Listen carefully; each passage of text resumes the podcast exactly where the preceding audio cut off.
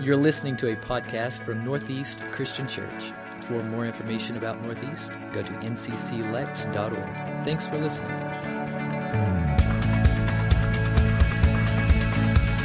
Well, today, this weekend, we begin a brand new season in the NFL. A brand new season in the National Football League. What'd you think I was talking about? The National Football. I love football season. I've loved it my whole life as a kid, even as a little kid. I grew up as a Pittsburgh Steelers fan. That's tough in uh, Bengals country, yeah. A few, yeah, okay. Wave the towel, right? And uh, I don't know how I grew up as a Pittsburgh Steelers fan in central Iowa, but I did. And I remember watching the Steelers. My first Super Bowl that I remember watching was the Steelers' first Super Bowl win. It was in uh, January the 12th, 1975. And they beat my dad's favorite team, the Minnesota Vikings. Man, that was a sweet moment. It really was. And my favorite player was the all pro running back, Franco Harris. Some of you remember him, right? He rushed for over 12,000 yards in his career. He scored exactly 100 touchdowns in his career.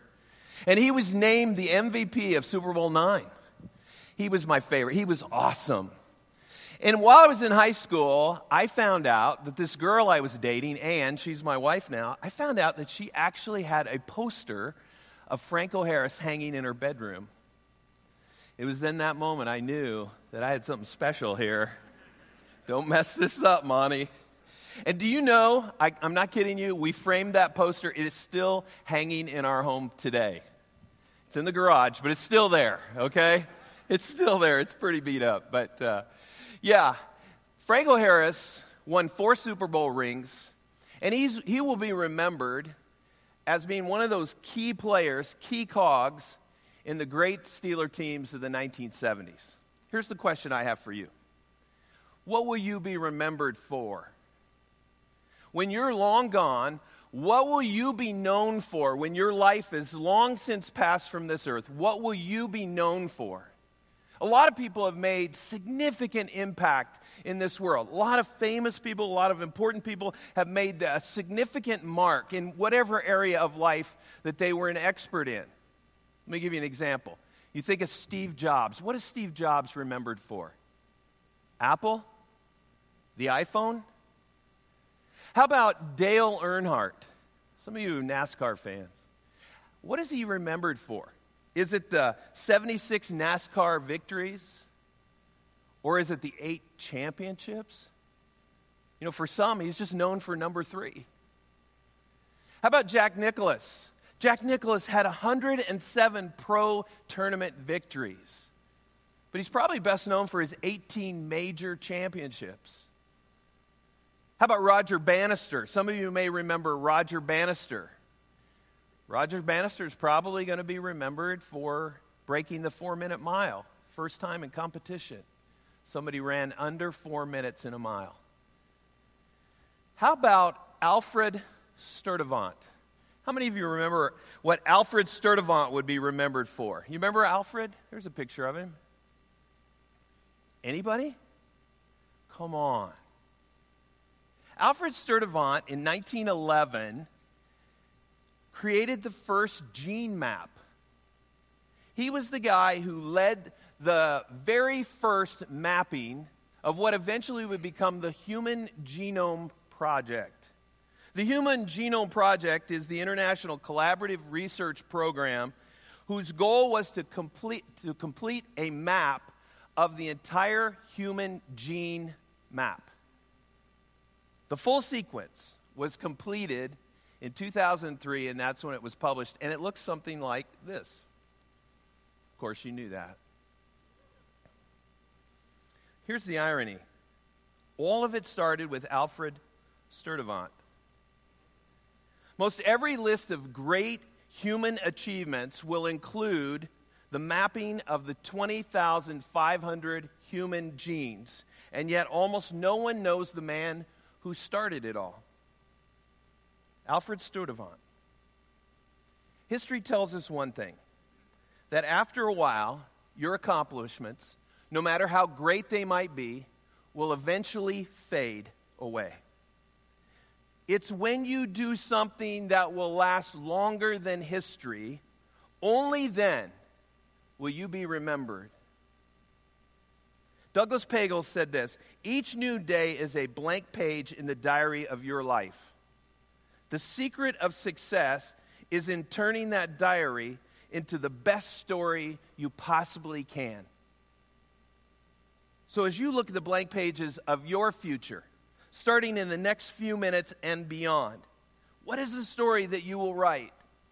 Here's what I want to propose for every one of us, every single one of us in here, that we would write a story that makes an eternal difference a story that will outlast history, a story that they will still be talking about 10,000 years from now. And if you're going to write a story like that, that has eternal significance, it will require that Jesus be the main character of that story.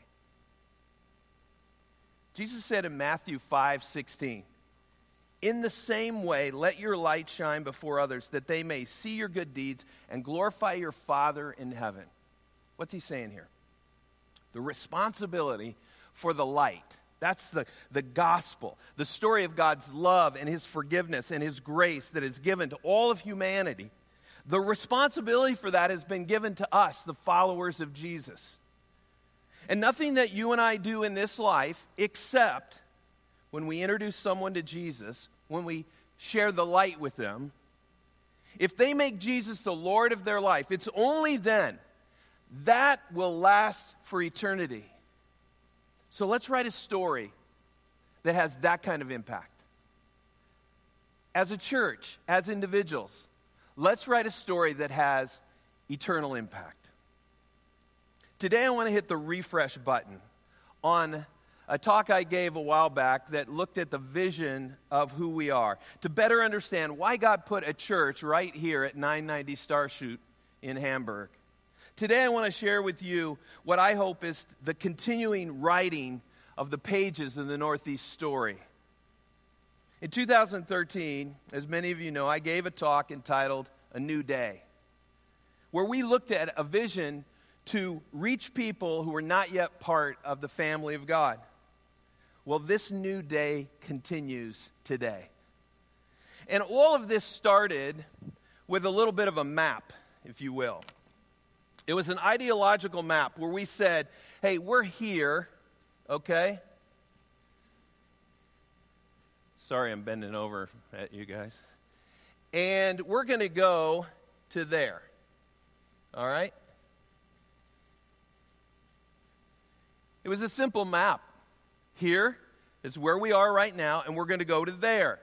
Now, here represents where we are right now is right now. This is who we are. And what we talked about five years ago was that most of what was happening here was us related. It was all about us. And for good reason.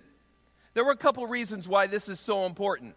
First of all, we needed some time to recover some of you who were here five years ago, you know exactly what I'm talking about. This church had been through a lot, and we needed to heal, and we needed to move past some previous hurts and previous troubles. This was a vitally important time for us here at Northeast. And there were a lot of you that wanted to bail at that point. There were some of you that wanted to bail before that point. And I just want to say thanks for hanging in there. Thanks for helping us build what we've been able to build over the last five years.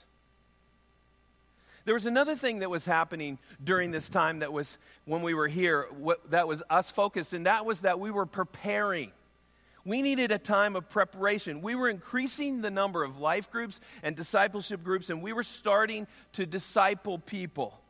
Our mindset was focused on preparing followers and it started to stir within us that we needed to break this huddle and run a play for God. It was time. Here was our current reality. And on that day, I asked the body of Christ here at Northeast, Will you link arms with me? Will you focus and sacrifice? And by God's grace, we can get to there. We can get to there. Now, what is there? Well, there is the church God calls us to be. We're not that yet. We aren't there yet. We weren't there yet. That was the church God was calling us to be. Now, at the time, we did some research back there in 2013 from the U.S. Census, and we found that there was a significant number of millennials who were living right here in our zip code, Hamburg, 40509. And that's still true today. Quite a few of them living here. Millennials are that generation that were born from 1981 to 1996. And those are people ages 22 to 37. Some people argue about those dates, but that's pretty much the general agreement. It's the largest generation in American history. Today, the median age for our zip code in the 40509 is 35. 35. The median age is the age that divides a population group or area into two numerically equal groups. This, on one side, you have half that is of the people who are younger, and an equal half that are older. This is an index that helps to measure population. Well, the 40509 is, just to give you context, is the second youngest zip code in the entire city of Lexington. But why does any of this matter? Well, the key reason we put so much attention on reaching millennials starting back then in 2013 was that we learned that only 15% of millennials were actually Christ followers. And five years later, has any of that changed? Well, the American Culture and Faith Institute conducted a survey back in 2017, February of 2017, and they found that 20%, 20% of millennials are believers. 20. So we've made some inroads. That means, though, that 80% are not believers. They're not followers of Jesus. They don't have the assurance of spending eternity with God. Even though we've made some inroads, I think we'd all agree there's still a lot to be done. A lot. There. We talked a little bit about there back then. There represents where we're headed. There is them focused. So if here is us focused, there is them focused. Them focused. We're going to focus on somebody besides ourselves. When we go there, it's going to be more about them than it is about us. Now, here's one thing I want to make clear. I'll just hit the pause button just for a second. Some people may think that all we care about are reaching people who are in that millennial generation, and that is not true. It doesn't matter if you're in your 20s, 30s, 40s, 50s, 60s, 70s, or beyond. If you're outside of the family of God, it is our hope that you would take a step to accept Jesus as your Lord and Savior.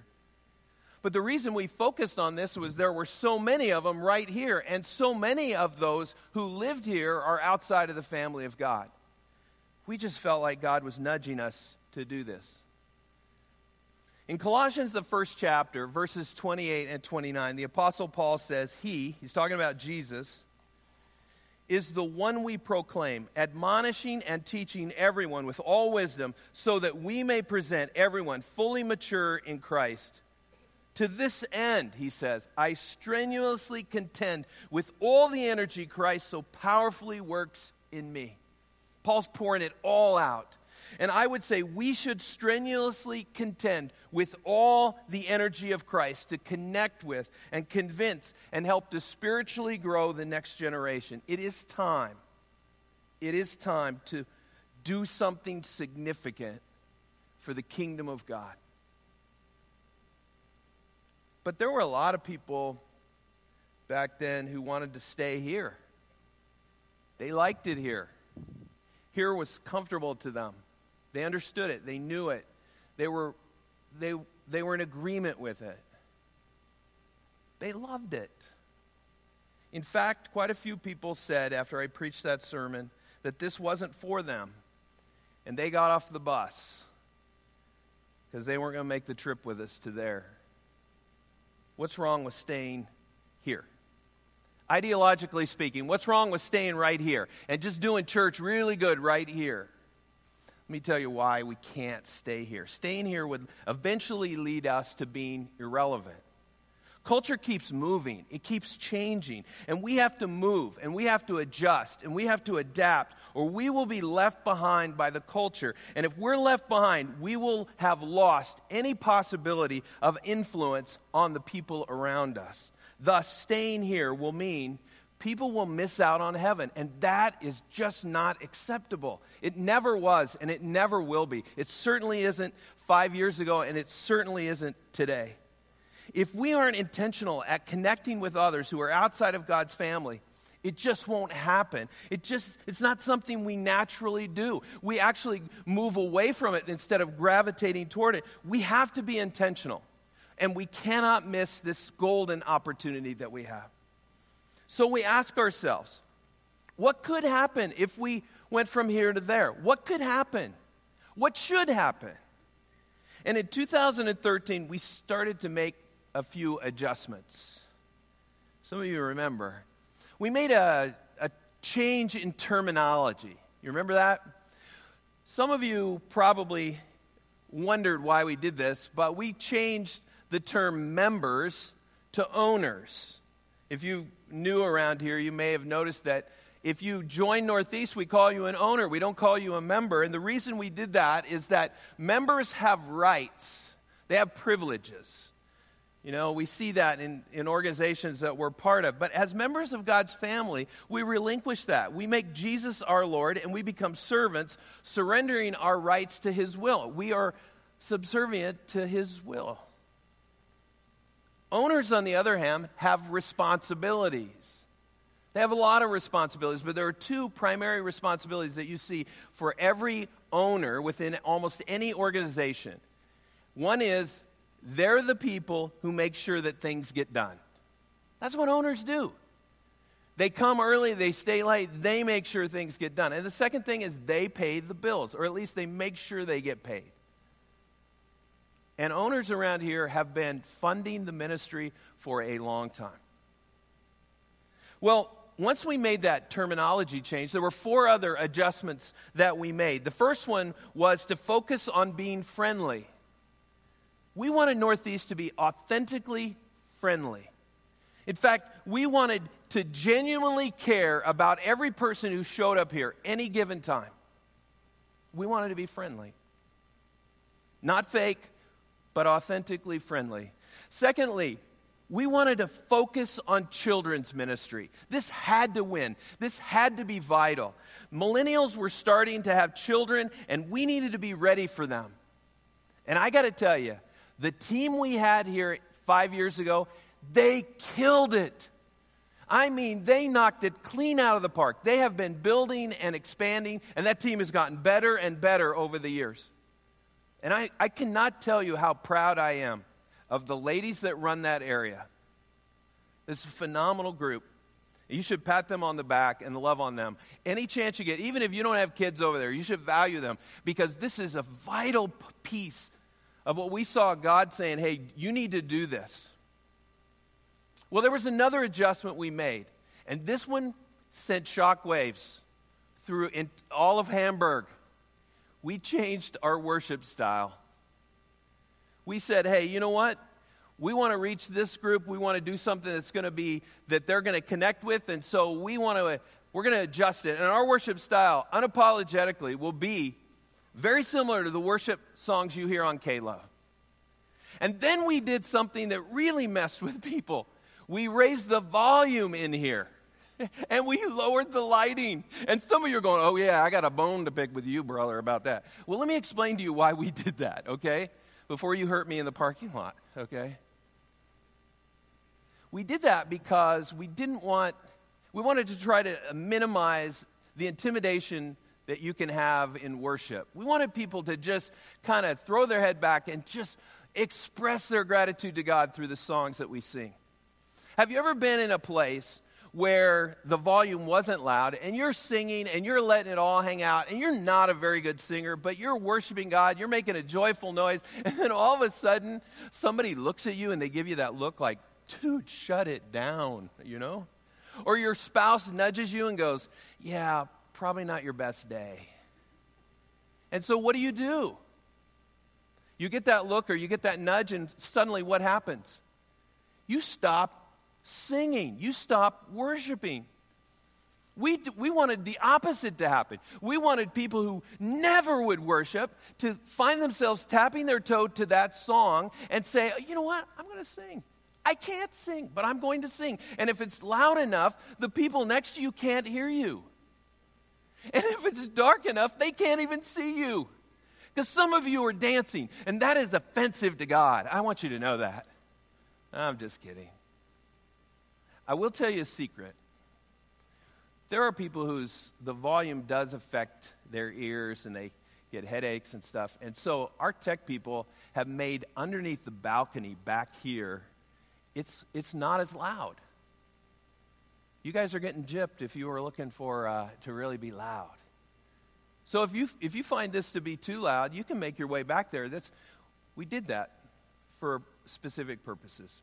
The fifth thing that we did was we added the online giving feature. And the reason we did that is we thought we are more and more living in a cashless society. People are fewer people are carrying cash or you writing checks. I have a couple millennials in my house that or that grew up in my home. They don't they hardly ever write checks.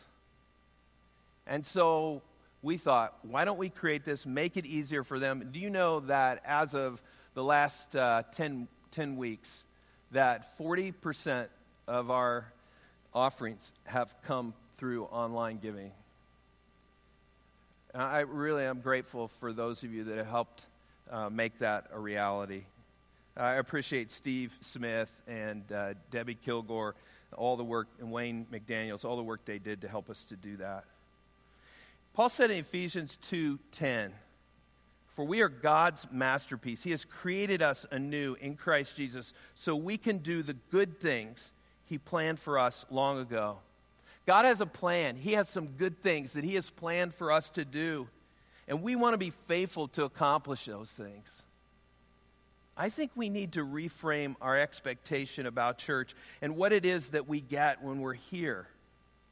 Paul writes in Ephesians 4:16 he says he he's referring to God makes the whole body. He's talking about the church here. He's talking about the spiritual body of Christ. Makes the whole body fit together perfectly.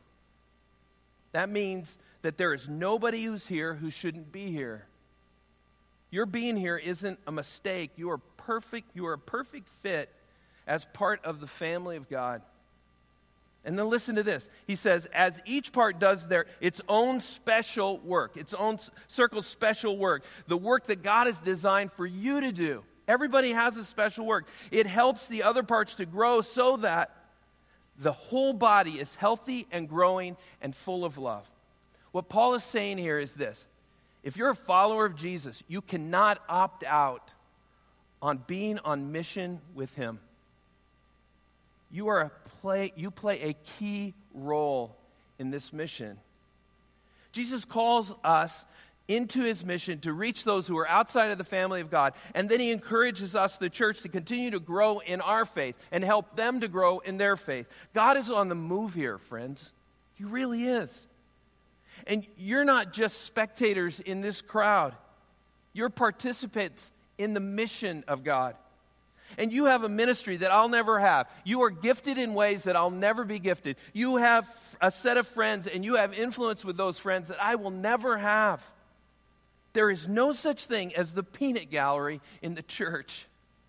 So, the question that I want to ask us today is as we look forward to writing in the pages of the future story of this church, what could be? What could happen? What should happen. With so many new people who've made their way into Northeast over the last five years, I wanted to refresh this vision of what life here at Northeast involves. And then I wanted to do something that may mess with everybody in here. And yeah, I'm okay with that. I did youth ministry for a while. I'm okay with doing things that status quo doesn't like. I'm not making this a line in the sand, and I'm certainly not poking a finger in your eye, but I am talking about doubling down on the involvement of people in this church. If we're going to do what God calls us to do, if we're going to have a greater influence, then it will require more people being involved. If we're going to reach the next generation with the gospel, it's going to take all of us. So, what's going to happen is we're going from here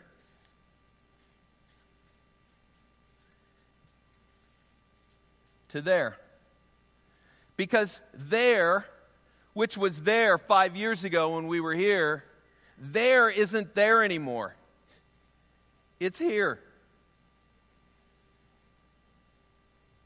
And there's 20% of millennials who are Christians, but we're not focusing on that so much as we want to make a difference in the 80% that aren't.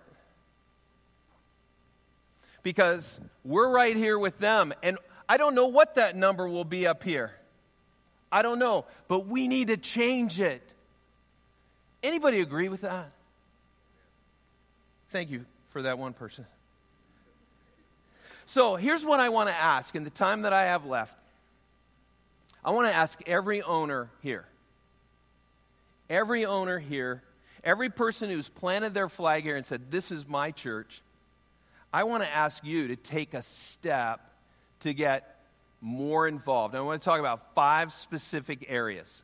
Five specific areas. Vital areas that if we do these, will change the trajectory of people who are outside the kingdom of God. I really believe this with all my heart. The first one is to pray. To pray.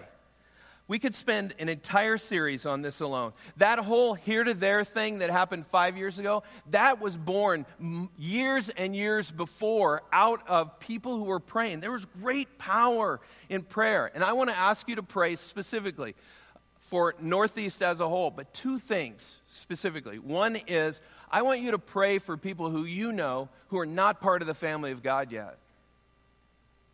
And I want you to pray that they will see the light as you share it, and they'll take a step of faith. And then, secondly, I want to ask you to pray for our staff and our leaders here. Here's the deal when you implement God's plans, the spiritual battle is intensified. And we've seen that just over the last few weeks around here. Just uh, unbelievable pressure and strain on several of our key staff people. Second thing I want to ask you to do involvement number two show up. This is the easiest one on the list. Show up. The fuller this room gets, the more energy and excitement that there is, and that creates a great environment. And we want people to have the best experience when they show up here on either of our services. Also, your presence sends the message that worship is vitally important to you. So let's send that message. What this means, practically speaking, is every time we gather in this room to worship God together, whether it's in first or second service, you come ready.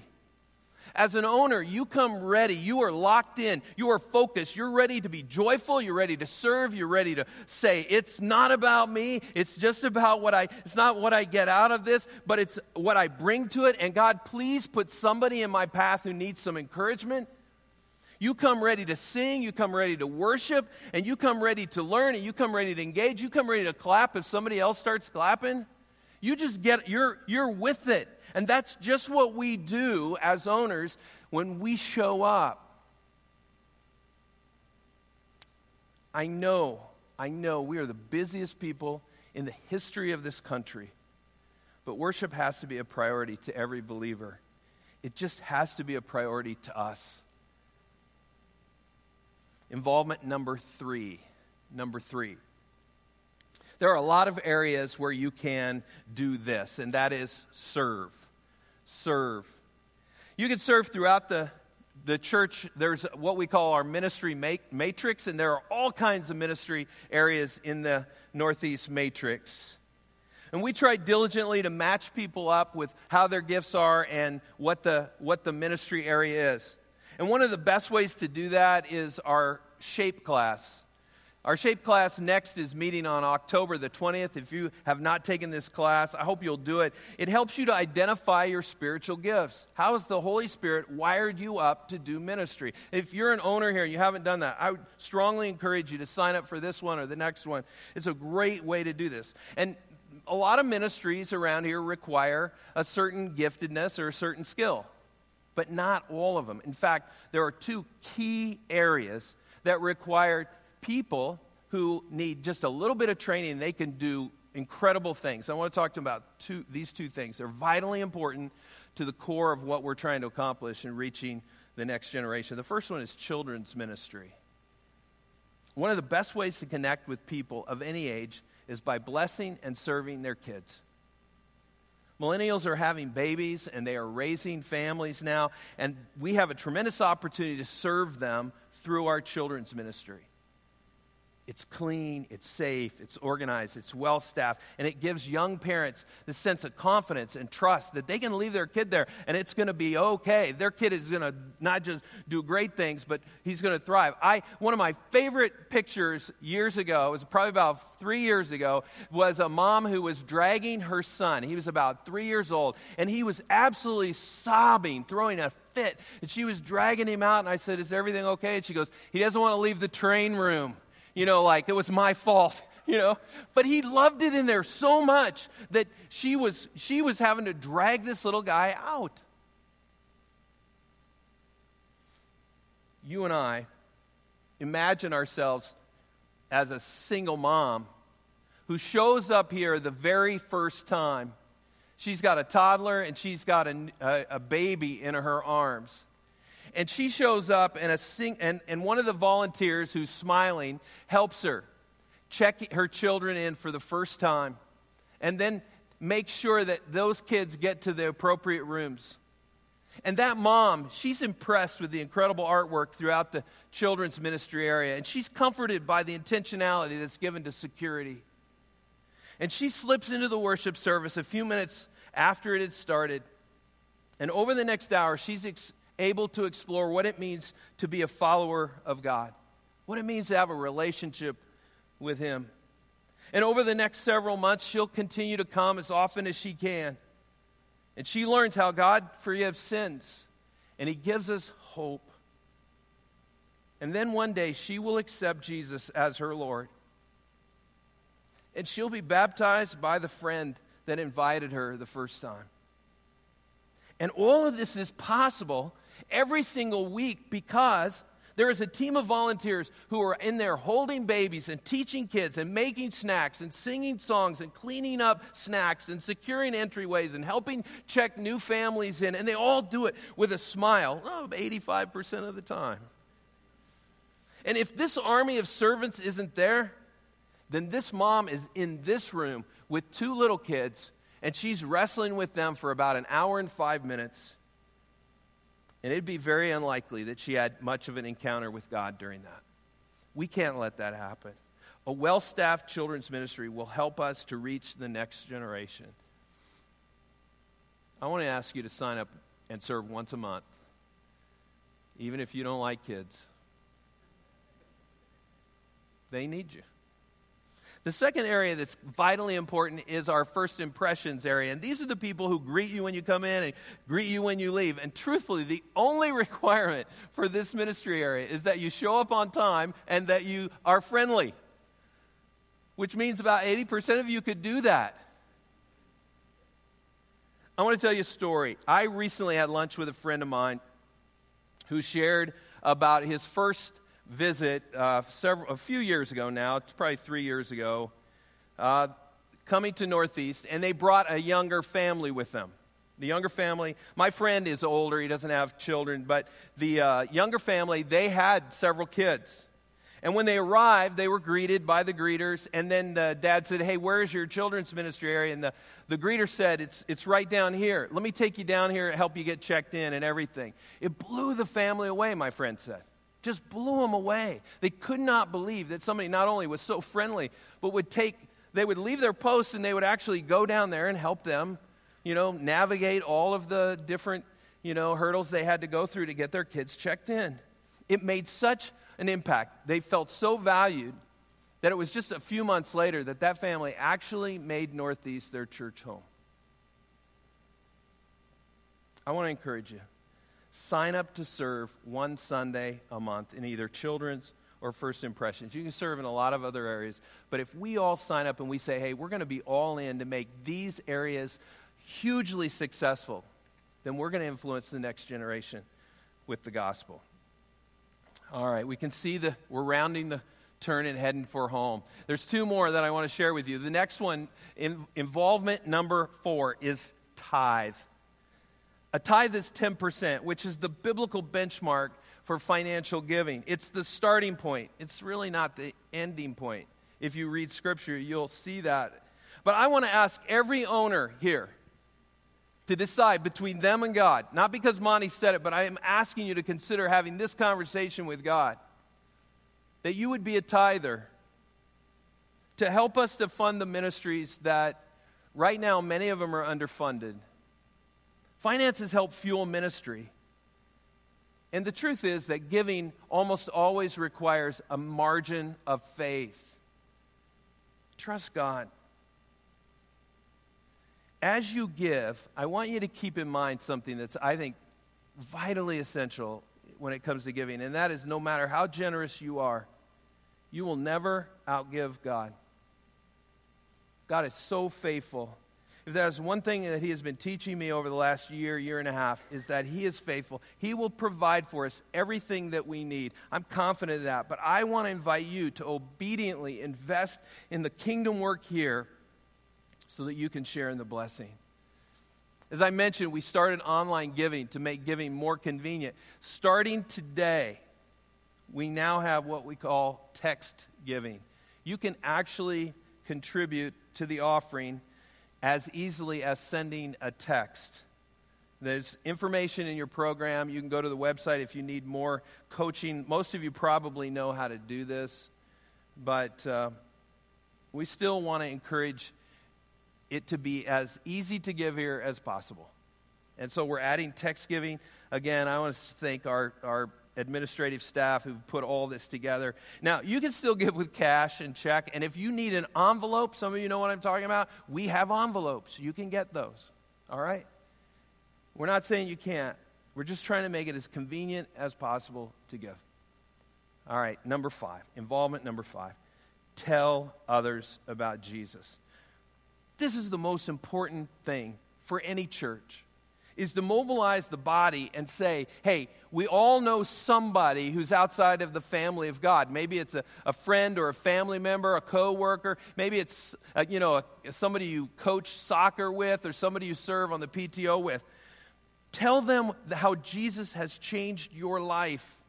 Invite them to come to worship with you, or a Bible study, or a life group, or a church event, or, or even a mission trip. Paul told Timothy, he said, Do not be ashamed of the testimony of our Lord. Don't be ashamed. We created these uh, cards. They're promoting the next sermon series. We're going to try to do that for each sermon series as we launch a new one and you got one of these when you came in. That was not an advertisement for you. We want you to take this, and it's a simple tool. You just say, hey, why don't you join me? And you put something in people's hand. It has a map on the back side. You've probably seen that already. It's an easy way to do it. Kicking off a brand new series talking about authentic faith. We're going to look at the first two chapters of the book of Galatians. Barna Research found that 4% of people who are invited to come to church will actually go to church with the person they invited, were invited by. 23% will be invited, but they won't go. They won't accept the invitation, which tells us that there's a little bit of risk involved. But 73% were never invited. 73% never invited. We can do better than that. Owners, will you join me in praying for this church, showing up regularly to worship here, to uh, serving in either children's or guest serve, or first impressions? Will you tithe with me? Will you tell others about Jesus? All of those probably are stretching almost all of you here. And I get it. And that's what I meant when I said we're doubling down on this. We're going to make a bigger splash, a bigger impact in the 40509, it's going to take more people who are more intentionally focused on the things that God is calling us to do. Let me close with this.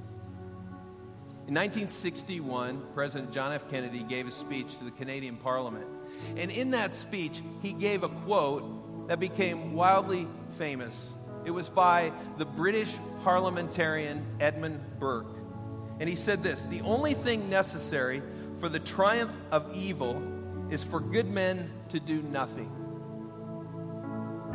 Our mission to reach the next generation will happen if we all join together. But there are some in this room who are saying, you know what, I'm, I'm going to sit this out. You know, they're, they're tugging their jersey saying, I need a break. And maybe that's true. Our mission to write an eternal story that will last forever will happen if we all do our part, our special part. It's going to take more people.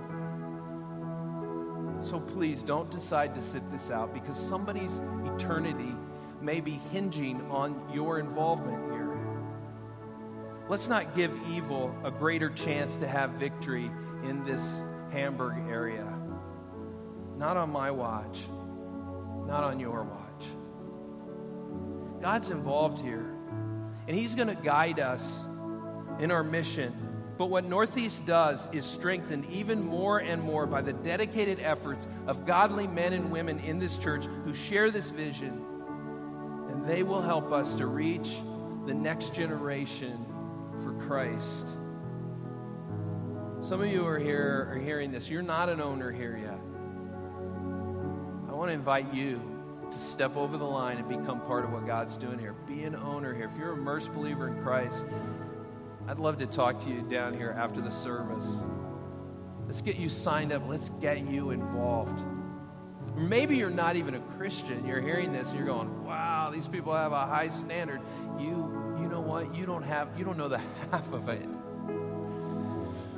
What would we sacrifice so that people might know Jesus as their Lord and Savior? We sacrifice a lot.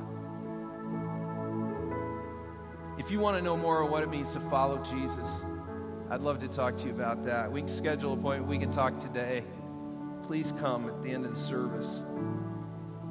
Will you join me in this endeavor? Will you take a step of greater involvement? Will you plan today? Say, you know what? I'm going to do this. All five of these vital involvements. What we do over the next five years is going to write the next chapter in our story. Let's write a story that is changing lives. Let's increase the population of heaven. And together, with God's help, we will change Hamburg and beyond for all eternity. Can anybody agree with that?